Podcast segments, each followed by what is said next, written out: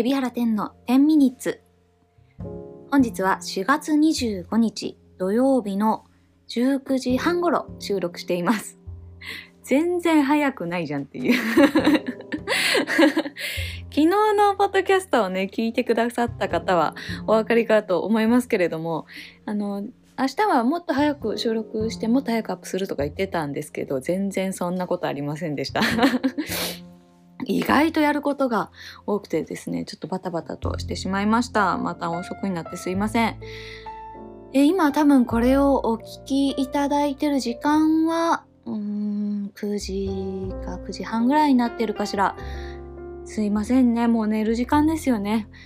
なかなかね、多分皆さん、私が思った以上に、あの、皆さんが出勤をしてるっていうことを知ってですね、ちょっと驚いています。まあ、あの、致し方ないんですよ。それは、あの、会社のことですから、あれなんですけれども、あの、本当に月曜から金曜まで、えしっかりとですね、お勤めに行っている方が多く、やっぱり土日にですね、え休息を取ってるっていう方が思った以上に多くて、っていうか、まあ、在宅ワークしてももうね、皆さん本当に真面目でいらっしゃって、結構な量のですね、仕事をご自宅でこなされてるっていうことが、ちょっと周りの人から話を聞いても思って、思ったので、本当に大変ですよね。土日にね、しっかり本当にゆっくり過ごされたいところかなというふうに思います。あのー体調だけが、体だけが資本ですから、皆さん、くれぐれもですね、ゆっくり本当に土日はお過ごしください。いやー、と言ってももうすぐゴールデンウィークなんですよね。まあ、ゴールデンウィークに入ったら、きっと皆さん、あのーね、お勤め出てらっしゃる方も、お休みにね、入るんじゃないかと思いますけれども、まあ、例によって、えー外には出ないでくださいということなので、お家でね、しっかり英気を養って、英気を養っていただければと思います。噛みまくってんのよ。これはもう昨日も言ったけど、口内炎なんです。言い訳をしとく。口内炎をずっと患ってることにする。噛んだ時には。ということで、でして、昨日からですね、このラジオでは、あの宿題というのを出すことにいたしまして、皆さんには、の自炊ってするのっていう、えー質問をですね、宿題として出させていただきました。なんかやっぱりこういった機会になって、えー自炊とかね、あのー気分転換に始めてらっしゃる方もいるんだなと思って、偉いですね。ちゃんとしてらっしゃる。私があの札幌一番を茹でているうちに皆さんはしっかりとですね、野菜を切って、えー自炊をなさってると 思ったら、私もちゃんとやんなきゃっていうふうに思いました。特にですね、あの、一昨日か、au は、まあ、ライブ TV の、えー方に出まして、えーそこで筋トレをしたわけですよ。で、もう次の日から筋肉痛に苛まれてるわけですが、まあ、うん案の定今日もですね、翌々日も、えー筋肉痛がまた別の場所に出てきて、今日はね、お尻に出てきて、あーなんかこう筋肉がね、せっかく破壊されて、えー復活を果たそうとしてるんだから、あの、ちゃんとしたものやっぱ食べないとダメだと思って、筋トレをお家でやるんだったら、やっぱり食事にもちゃんとこだわらなきゃダメだと思って、今日からまともにやちゃんと野菜を食べております。はい。低糖質、野菜中心、お肉いっぱい食べて、えー生活をしてます。まあその方がね、ききっとあの免疫力を上げることにもつながるとは思うので、もうあの筋肉のために、私の筋肉のために頑張って自炊をしようというふうに思います。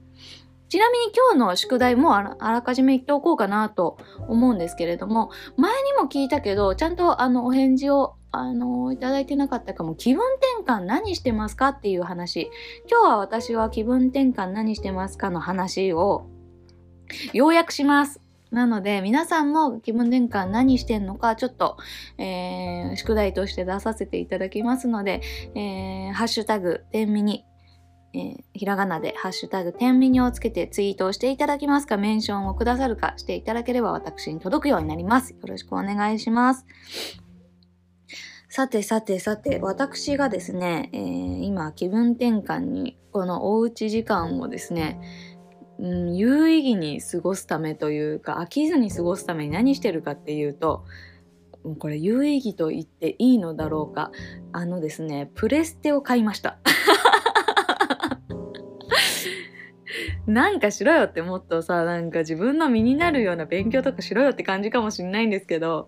えー、プレステ 4, プロを買いました。えっ、ー、と、もうね、この年末にはプレステ5がね、5が出るんですけれど、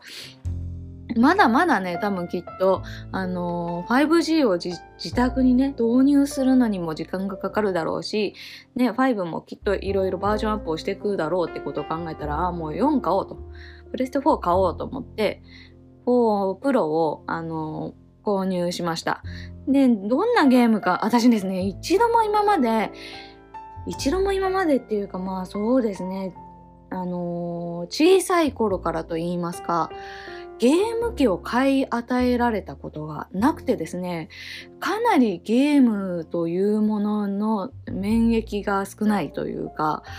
やり方がわからない。まずですねコントローラーのボタンを見ても何を押したらなんとなくわかるじゃないですか。例えば A を押したら OK でとか、えー、三角を押したら攻撃でとかなんかあるじゃないですか。なんとなくざっくり決まってることってなんとなくわかる。でしょ？そういうのの勘が一つもないので、すごく新鮮にですね あの脳内のシナプス新しいシナプスを刺激してあのつなげているような感じがします。すごいよもうねどどのボタンが丸か×か三角かも今わからないままですねよぼよぼと進めてるんですけれどそんな中で私が昨日クリアした、昨日じゃないか、一昨日クリアしたのが、龍が如くのセブンです。そうなんです。私、あの、私の初めてのゲーム機は、龍が如くセブンから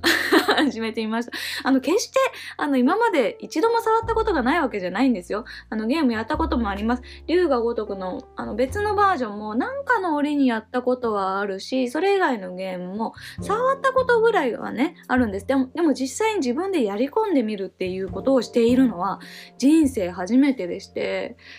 すごく新鮮な気分。で、竜が如くセブンを、みな、やった方いるかしら？龍が如くセブンとか龍が如くシリーズやったことがある方いるかしらあの私のざっくりとした情報なんですけれども龍が如くナンバーシリーズの中で龍が如くセブンっていうのは主人公がガラリと変わりまして新たな主人公で、えー、物語が進んでいく話なんですね。もうね感動ですあのネタバレはしないようにしときます。非常に感動しました。最後のシーンとか私、号泣しながら丸ボタン、あの、ストーリー進むっていうボタン。号泣しながら丸ボタンを押し続けるっていうね。いやー、感動しました。こんなにいい話なの？龍が如くって。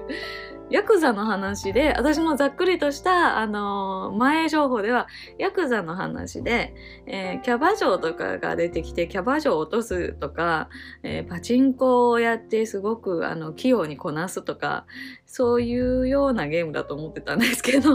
もう全然そんなことない。すごく深くて、あの友情だったり、そういうのにすごくですね、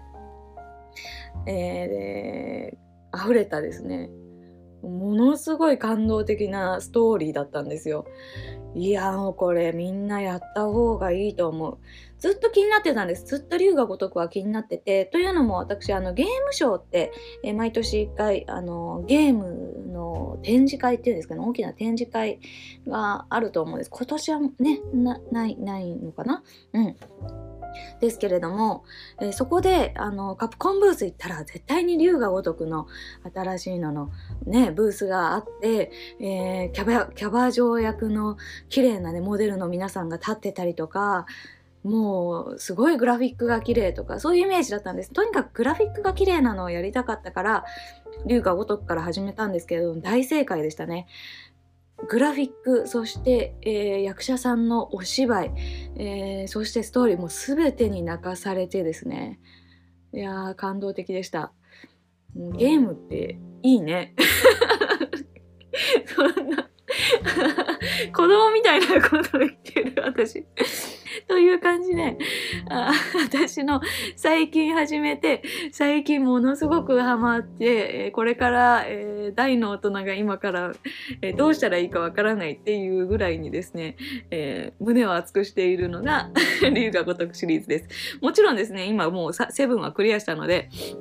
それ以外のストーリー知らないわけですよ。セブンは新しい主人公になったからこんな感じでね、あの迷いなく始められてるけど、それ以外のシリーズもやってみたくなっちゃったので、もう早速、あの、ネットで買いまして、えー他のもやってみようと思ってる次第です。特にあのもし龍が如くのナンバーシリーズねやってる人がいたらどれがおすすめなのかどっから始めるのがいいのかちょっとわかる方いたらこれこれ宿題になっちゃうみたいになってるけどあのもうわかる方は教えていただければ嬉しいです。ではあ今日は特に告知をすることはないです。何もかもですね、えー皆さん、えーご意見がありましたら、ハッシュタグ、ひらがなで、天ミニをつけて、えー、ツイッターの方までご感想、そして、えー宿題、えーそれから、龍が如くについていろいろ教えていただけたら嬉しいです。送っていただけたら嬉しいです。それではまた明日お会いしましょう。バイバイ。おやすみなさい。